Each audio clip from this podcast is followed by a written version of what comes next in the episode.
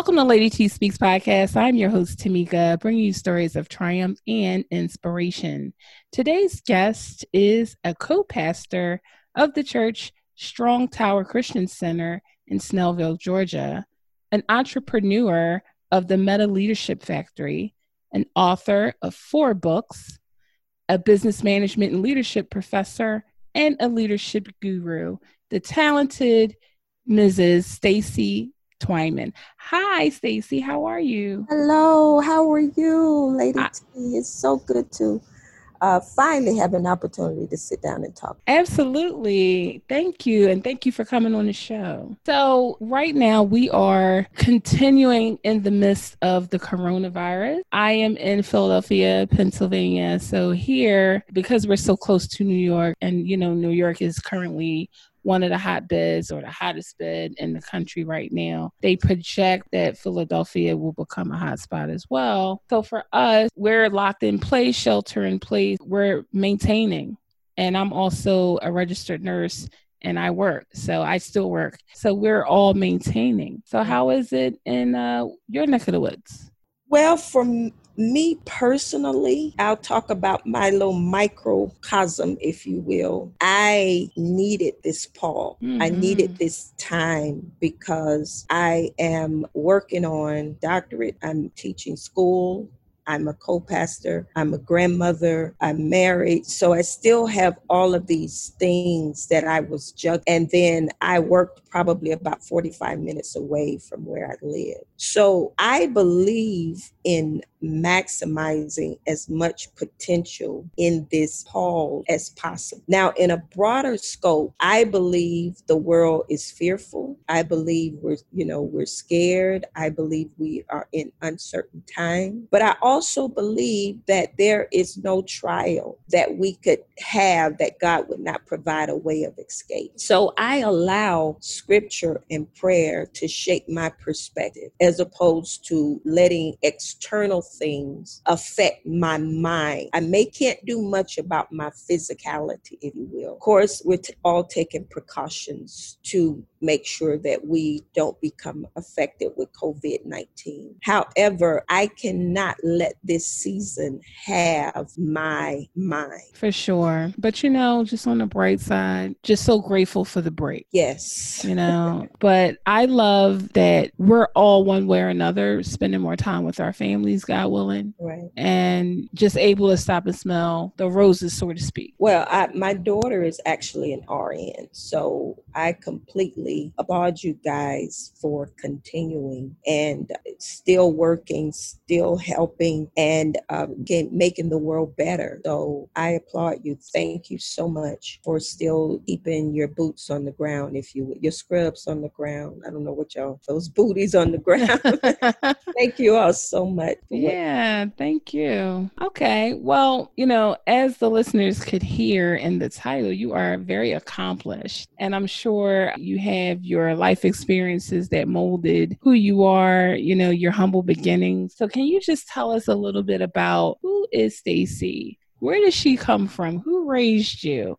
How do you become this magnificent person that you are today? Well, I'm Stacy Harris is my maiden name, and I have a twin named Tracy Harris. Now, I came from a family with eight siblings, but prior to we call them the rest of the five, I had have an older sister who is only about eight months older than us. So what does that mean? That means that my mom had my sister before six weeks was up. She was pregnant again with us, and then we we were premature. We came early, so having to grow up with knowing that I was in the womb with somebody else, and then years later, five other kids coming in, it put me in a situation where I like to be alone. So Stacy is an introvert, really.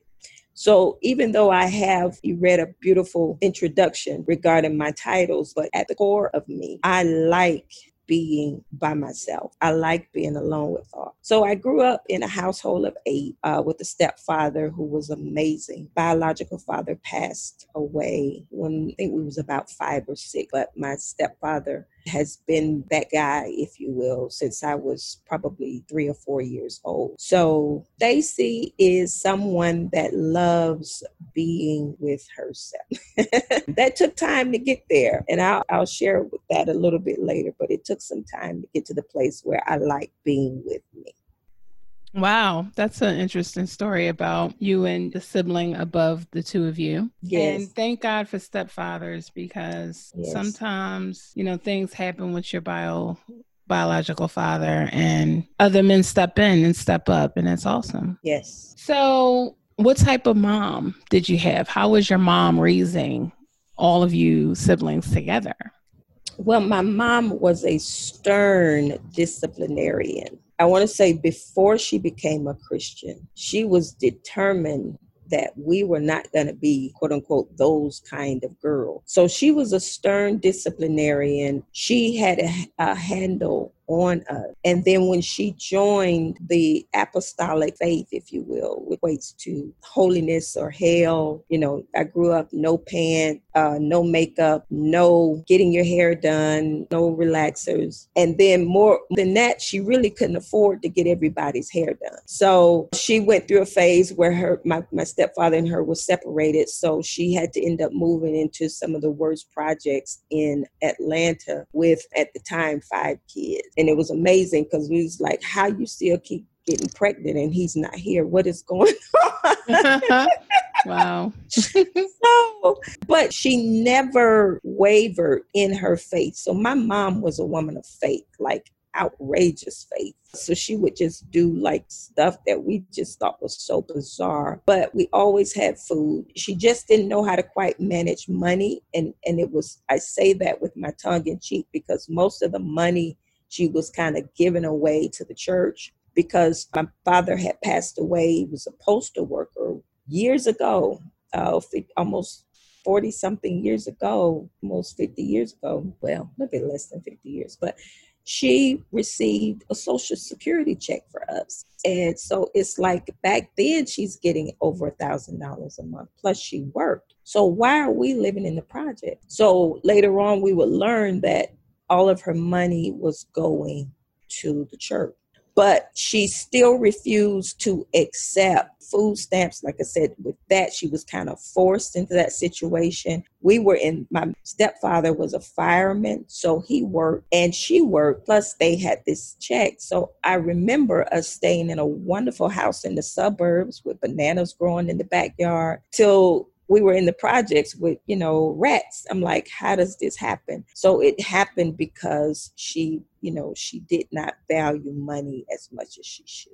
But as far as a woman that was that was determined that her children would, you know, not succumb to that environment, she was that person. She was Maybe. the kind of mom that she, she, if you were down somewhere at Johnny's house and you had no business being at Johnny's house, she's knocking on the door and she's going to get Johnny's mama told, Johnny told, and she's going to snatch you by your collar and drag you back home if she had to. That was old school. Old yes. School. I love it. I yes. love it. So maybe your mom probably had the philosophy that the more you give, the more you receive. And, you know, maybe her hope for all of you, as you stated, was just her being determined that you guys were going to make it and be successful. And in her giving, she received. Well, I explained to her actually a couple of months ago, she was kind of apologizing for not knowing and I'm like, Mom, you don't have to apologize for not knowing. First of all, you were like 20 something. Who knows anything at something? but they the swear they do. Is, yeah. Well, she she had almost eight kids by the time she was 30. So I'm just wondering why you still have your mind. I had two kids and I called her. I said, Can you explain to me how you did this? So, but I said the most important thing that you could have given us is Jesus. And so I believe her life is prosperous now. My mom is strong.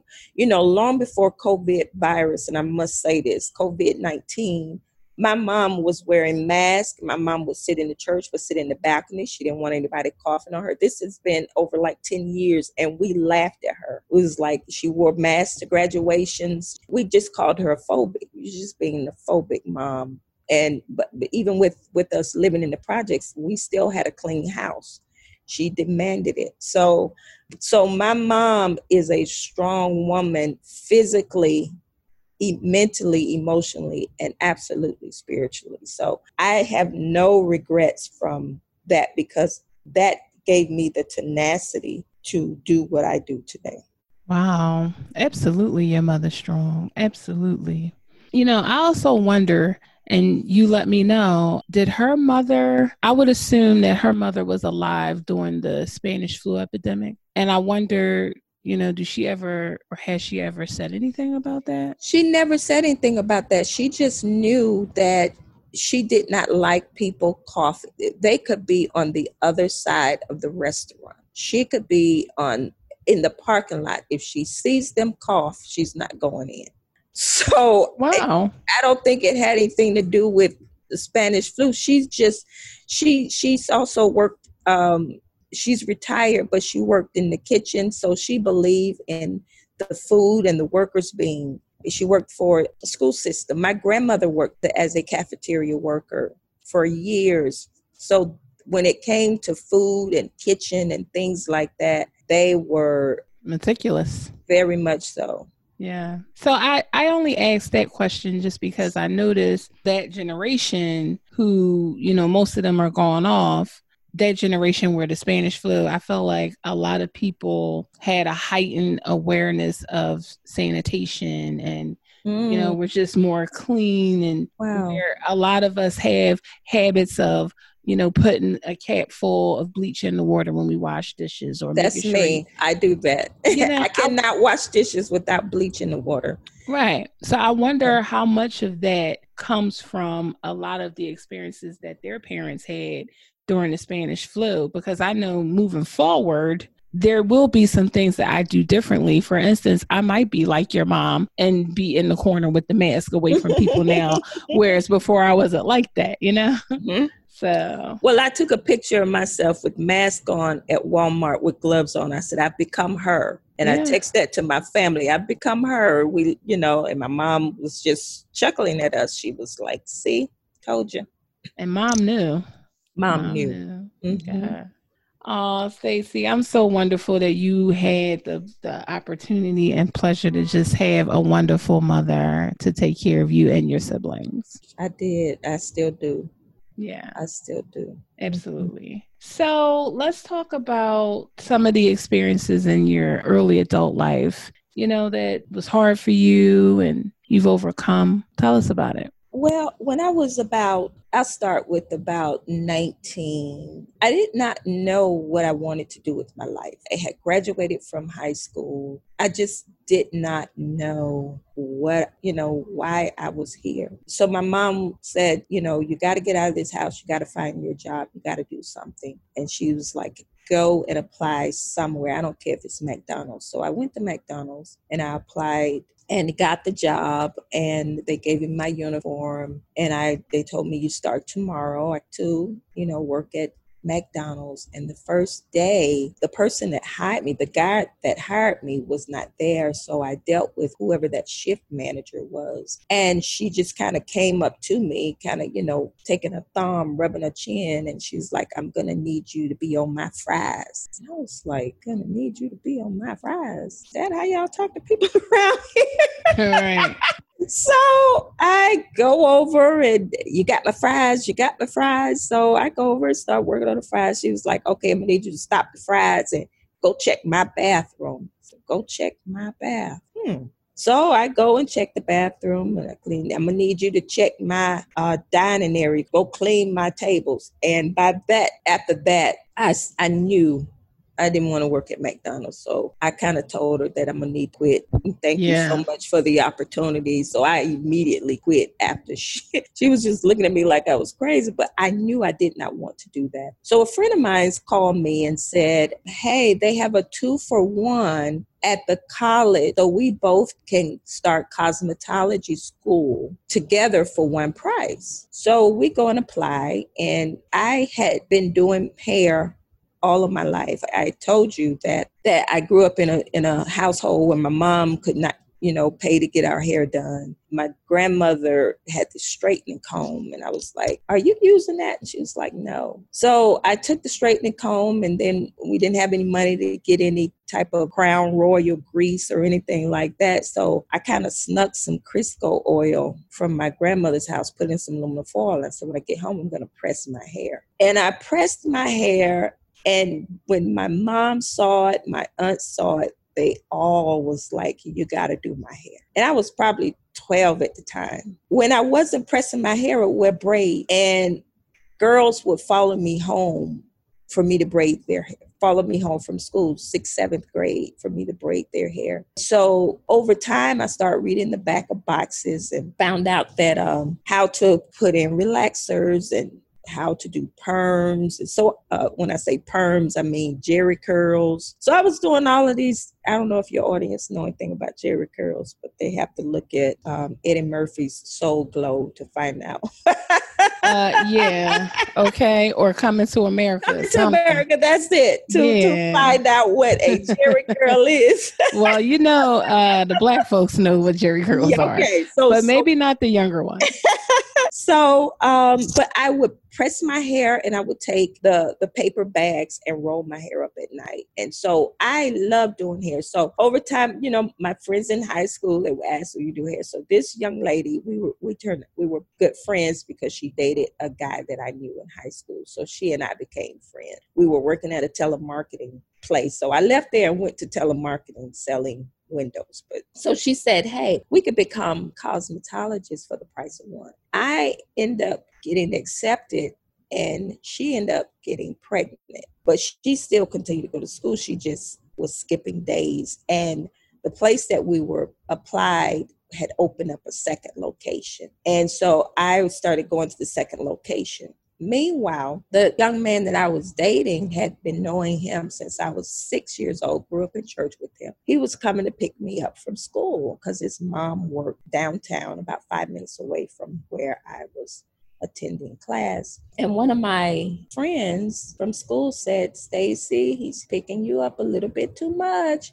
You need to get on birth control. I'm like, no, girl, I'm a virgin. It won't be none of that. He understands that we both grew up in church. There would not be any of that. Well, I was about hmm, maybe about three or four months before graduating from cosmetology school and got pregnant. So I dropped out of cosmetology school and I tried to go and find this job real quick because I knew my mom was going to be upset and possibly even put me out the house because she was a stern disciplinarian and she was totally against us sex before marriage, let alone a baby before marriage. So I told him I had an interview and I was going to work this night job. And he came to pick me up. I got the job and got to the training late, and they fired me this immediately. So the first day I was to start was the first day I got fired. So I had to kind of tuck my head tail between my leg and go tell my mom, you know, that I was pregnant.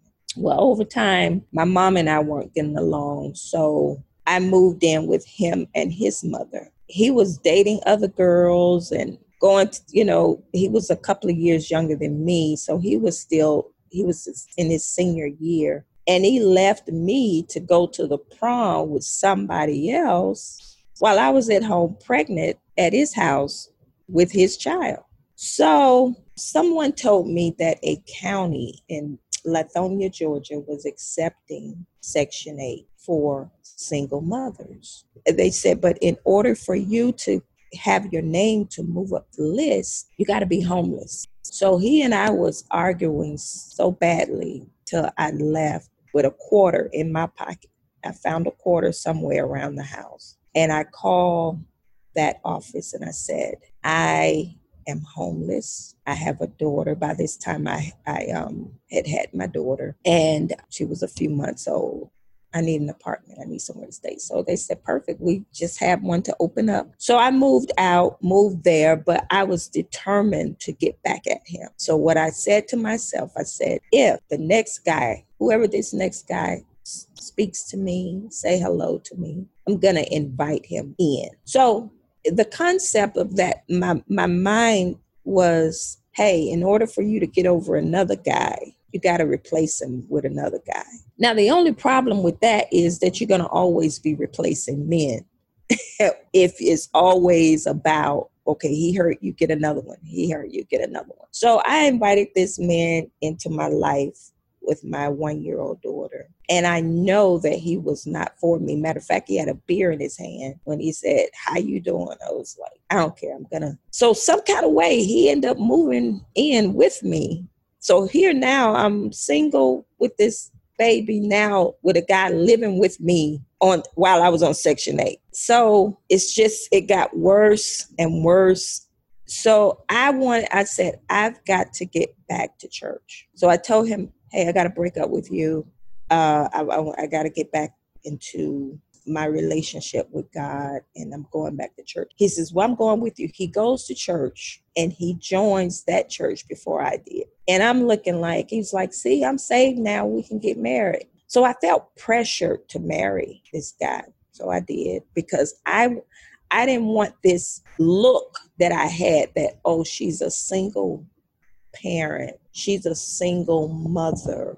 The judgment.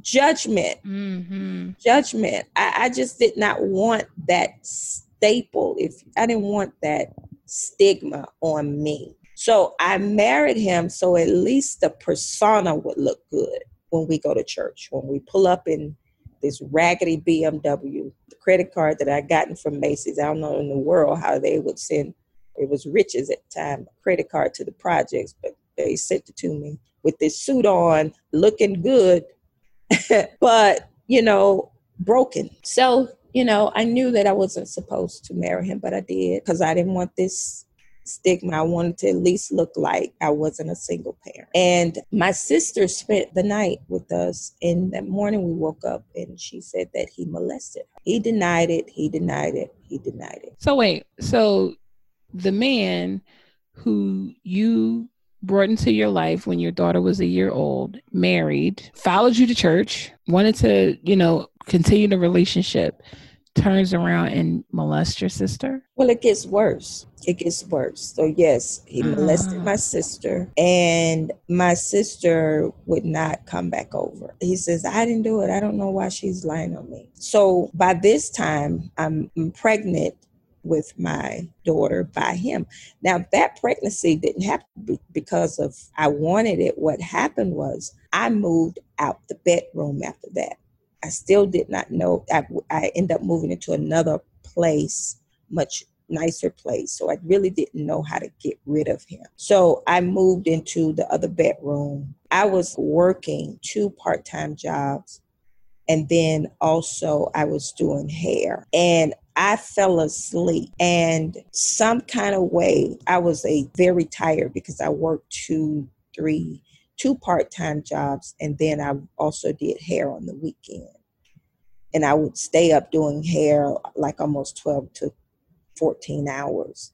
So I fell asleep and he he he, he some kind of way manipulated me, opened my legs and ejaculated from behind. And I found out I, I, woke up and went to the bathroom and wiped and saw semen. And I was like, what, what did you do? And he started laughing. So I moved out of the bed and moved in with my daughter. And a couple of months later, I found out I was pregnant. So now I have uh, this one year old. So when my I had one year old and then my other daughter, I think she was like three or four at the time because they're like three, four years apart. I had become active in church. I was back in the choir. I was back singing because when when we got married and we came home from the justice of the peace, I said, Are you going to church? He said, No, I got you now. So then now here I am back at the church, pregnant with the youngest daughter and pregnant, and still don't have the husband now back into, you know, coming with me. It was so, brazen. Oh, it's, it gets worse. so oh but but this is what happens when you don't obey god. Okay i knew i had a calling on my life. I knew was not supposed to be in but i i also knew that i was in rebellion. So I wanted to get a divorce, and Lord said, No, you're going to learn that when I say no, my no means just that. So, uh, you know, I lived every day in agony, win, win, win. But this one particular night, Fred Hammond came to our church at the time. So, needless to say, the worship was phenomenal, and I came home late. And he said to me, You're going to make that church, that church is going to be the cause of us separating because he knew my fear of being alone. But on my way home, the Lord said, You're released. And I said, How will I know? He said, You'll know when you get home. So when he said that, immediately I said, Leave my house. Not tomorrow, not next week. Leave my house. He couldn't crank up the car, whatever. I said, Okay, you got tomorrow. You got 24 hours to have your stuff out or I'm calling the police. So he left. A few years later, I want to say about five years later, by this time, and I bought my own house, was all Section 8. Um, had went, did I go back to barbering school at the time? I went, I think I, yes, I went barbering school and got my license and to do hair. So his wife this was about, I want to say about about seven years later, because my oldest daughter was 30. No, she was probably 10. So this was about five years later. He says his wife had sent me a letter begging to have a relationship, introducing herself. And I told her, you know, no. And she said, you know, please, you're, you're, welcome to come over. And his wife was amazing. So I sent the girls over there because of his wife. His wife divorced him he continued to come and get the girls and end up molesting my older daughter to the point now she practiced lesbianism for that very reason. That's a lot. Oh, it's it's a lot because when you don't pay attention to your purpose, when you don't know the reason why it's been said, when you don't know the reason why you're here, people will tell you. When you don't find out who you are in God We'll let life and circumstances tell us who we are. If you stand for nothing, you'll fall for anything. If you stand for nothing, you'll fall for anything, for everything. And so I knew that because I would not get healed and because I did not get whole. Now, that part, as far as what he did to her, I don't blame myself, but what I do feel like I invited him in and she trusted him because she had a relationship with him since she was one years old. She still had a relationship with her father um, through her grandmother. Her grandmother was an apostle. Grandmother had her own church, and so she's she's had a great relationship. But she trusted him I trusted him to send her. Well, I didn't trust him, but I didn't realize of everything that was going on with the second wife that she was no longer there. So finding out what you're supposed to be doing, who you're supposed to be doing it with is so key. And so he did that to her. And she didn't tell me until she was 18 years old when it was coming out in her wanting to practice this lifestyle. Was she acting funny when she was younger? No, I did not see that in her. I saw my daughter. She just told me she didn't want to go back over there. I'm like, why? I just don't want to go back over there. And yeah, because God want us so whole and so healed, I promise you, when she came home about five years ago, now this guy was on his fourth wife, but he lived in another part of Georgia. He lived in another part of Georgia. We had no contact with him. I live on the, uh, we live at two totally opposite ends, maybe about an hour away. And she came to church. She says, Mom, what are you going to cook? I said, What are we going to cook? Um, fried chicken. Can you go to the store? She came back from the store and fell in my arm and she was crying. I said, What is, what's wrong? She said, I saw him and he came up to me and said, I'm sorry. I said, What? She said, I saw him. You know, I won't call his name, but she says, I saw him. He came up to me in the so God strategically brought this whole this whole piece if you will orchestrated this so they would confront each other so she could tell him what he did to her because God is so interested in complete wholeness and healing he will do whatever it takes to get healing to her For sure. So I said, How do you feel? She said, I don't know how to feel. But she cried. So healing is just as much her bread as it is mine. Bible says that healing is the children's. So she had to get to a place of healing and wholeness. But it was because sin does not it promises you, it, it tells you it's gonna be okay.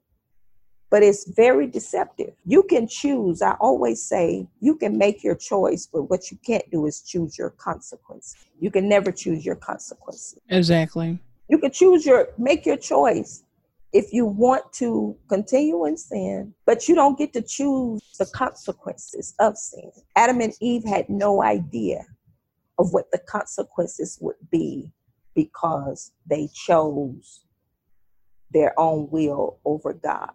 And that's what I did. I chose my own will over God. Now, do you believe that this triggered your path of what you called before your path of rejection?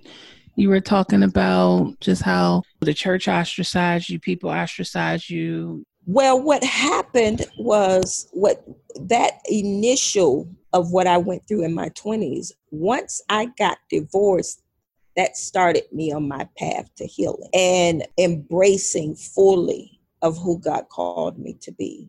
So I went to in a place of celibacy I went to a place where, you know, I didn't date anybody. I was trying to find out who I was. And I no longer wanted to give myself to somebody and I didn't know who I was. Because the minute I become who I am, you're probably going to reject me.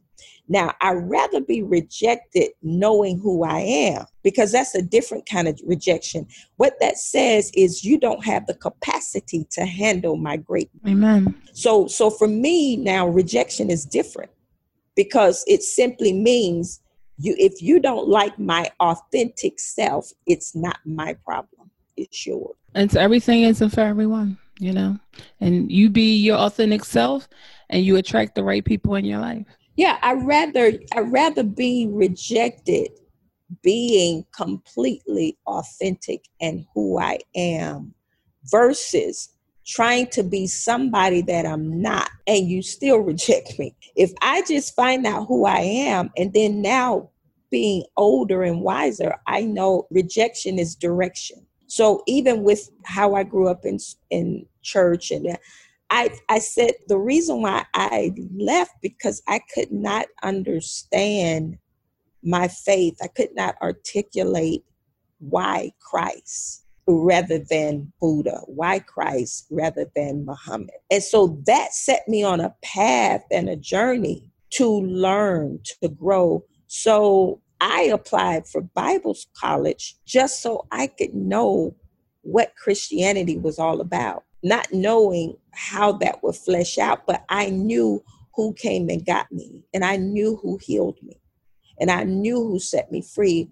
But what I did not know is how do I deliver that to others in such a way where they understand their faith. And so my foundation was as such that they gave me Christ, but they could not give me a reason to defend why Christ. So that set me on a path of being this now apologist, one who defends the faith.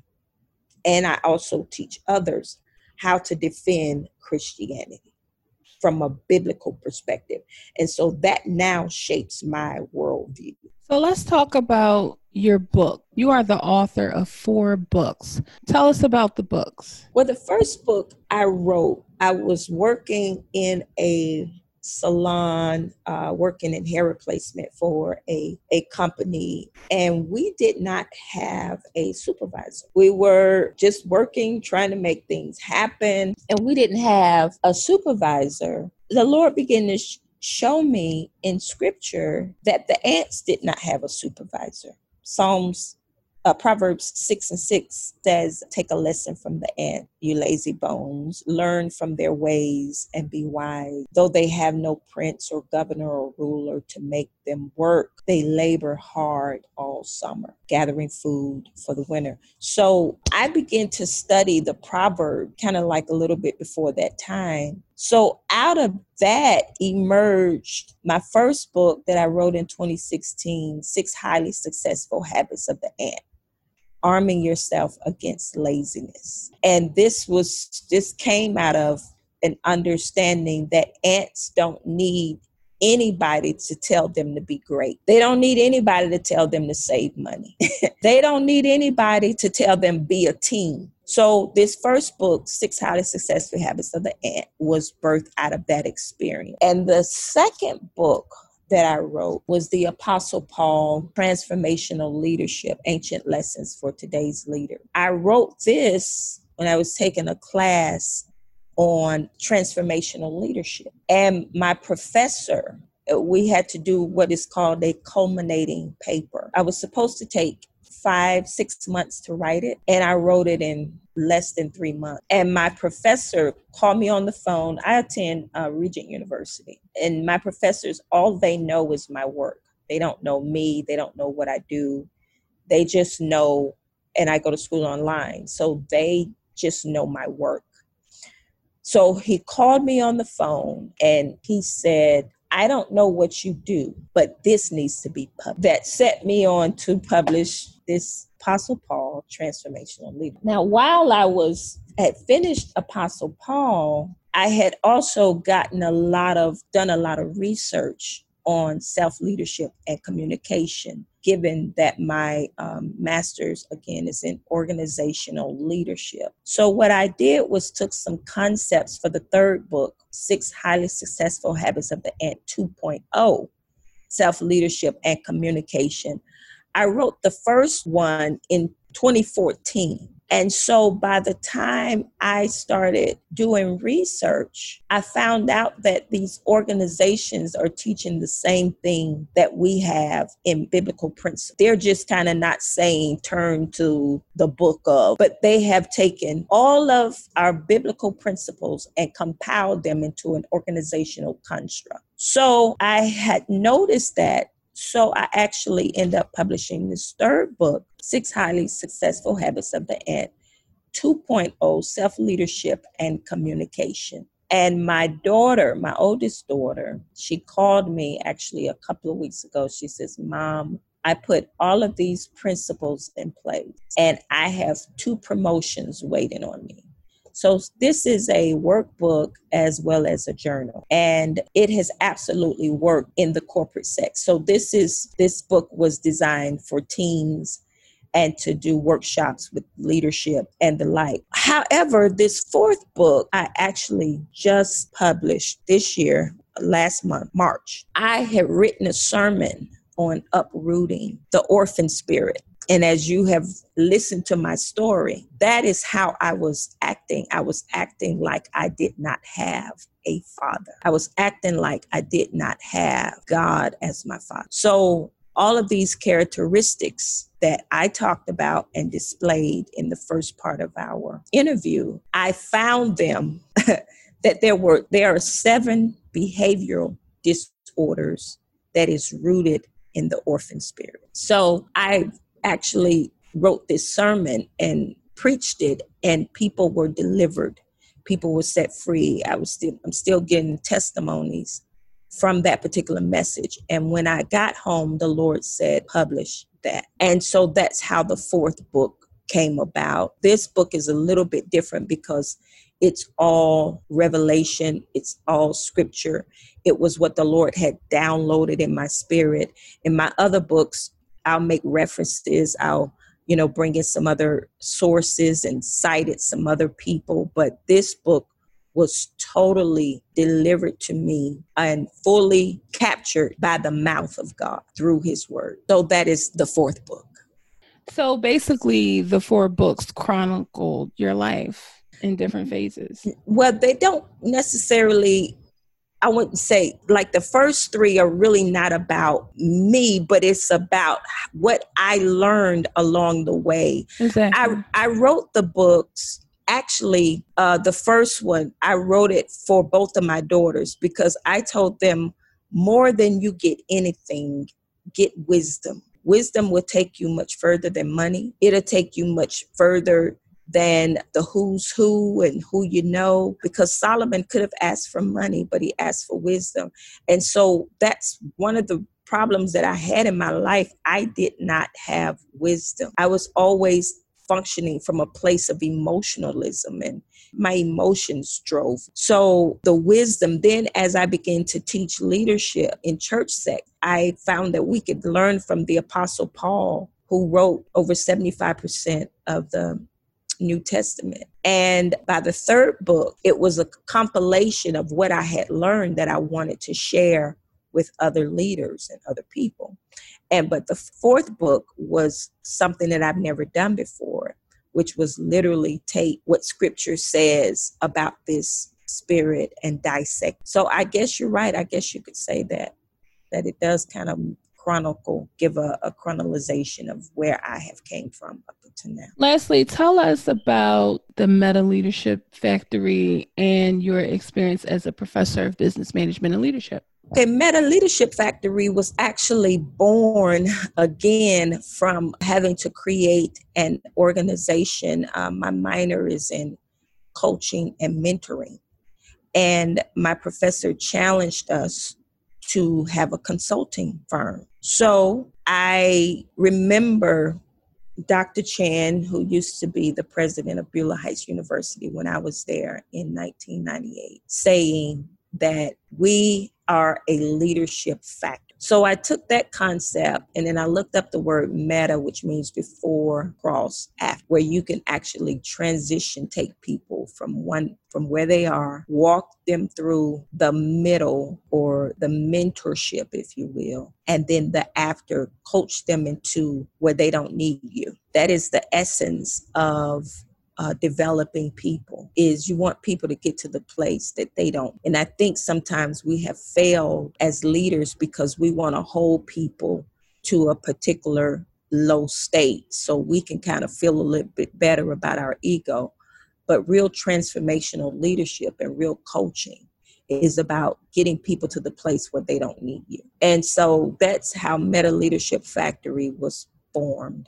It was formed from a place that getting people from top down mentorship, side by side, where we walk together, and then releasing them to be all that God has called them to be. From that, and we talk about full circle, when I asked my first husband to leave, he went to the church that I was going to and asked to speak to the assistant pastor of the church. Now, this was about 25 years ago when he asked to speak to the pastor. Pastor called me on the phone. And so I went there and I said, I don't care what you say, there's nothing left. I'm not getting back with him, any of that. Well, this assistant pastor, we kind of remained kind of distant friends, friends from a distance. So he is now one of the deans and chairs of business and leadership at Beulah Heights. And when he saw that I had graduated, he commented. And so I reached out to him and I said, um, Is there an opportunity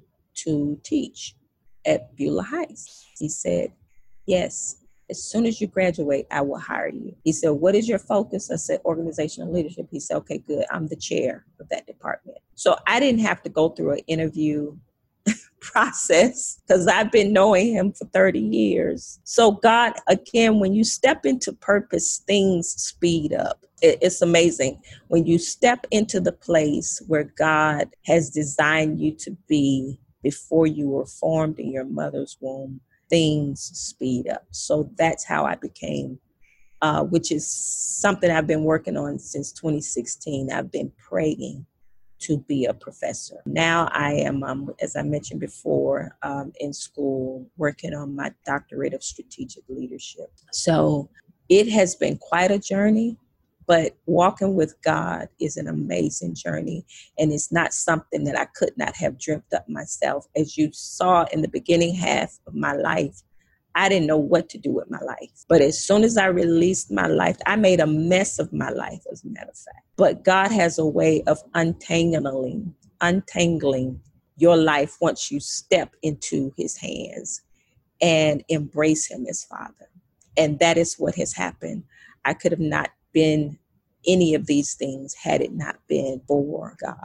What an amazing story you have, and what strength you have demonstrated um, with the stories of your early life into your current life and what a awesome foundation you had with having the mother that you had and the parents that you had so where can people find you so let's start with if people want to attend your church um, what's the location the name is strong tower but what's your location we're located at 3151 Lenora Church Road, Snellville, Georgia 30039. We're on Facebook. Um, you can like our page, which is Strong Tower Christian Center. Um, that's where the church is located, Suite 500. So it's 3151 Lenora Church Road, Suite 500, Snellville, Georgia 30039. Also, the links to the books that you author will be included in the description as well as all of your social media information. Their website that people can find you as well. And do you have any Instagram handles, any other Facebook handles? Yes, um, my website is Stacy H. Twyman, T W Y M A N dot org. My Instagram is at Let's Go to Work. That's the number two. And my Twitter is at Let's Go to Work. And that's Let's L E T S G O T W K. I'm also on Facebook, Stacy H. Twyman, and I can be reached there as well. And again, all of the information will be listed in the description on Lady T Speaks podcast website. Again, Mrs. Twyman, thank you so much for giving us an amazing interview. I'm so appreciative of your time, your space, and energy. And I, I just want to thank you. I thank you so much for allowing people like us to share our our story and and when I say people like us, um, uh, a lot of times people see, you know, where you are, but they don't know where you've been and uh, a lot of times even be jealous of where you are and it's like until you understand that this glory doesn't come without a story there's mm. no need I love that. Yeah. I love that. Well, again, thank you for coming on the show. And you all are listening to Lady T Speak.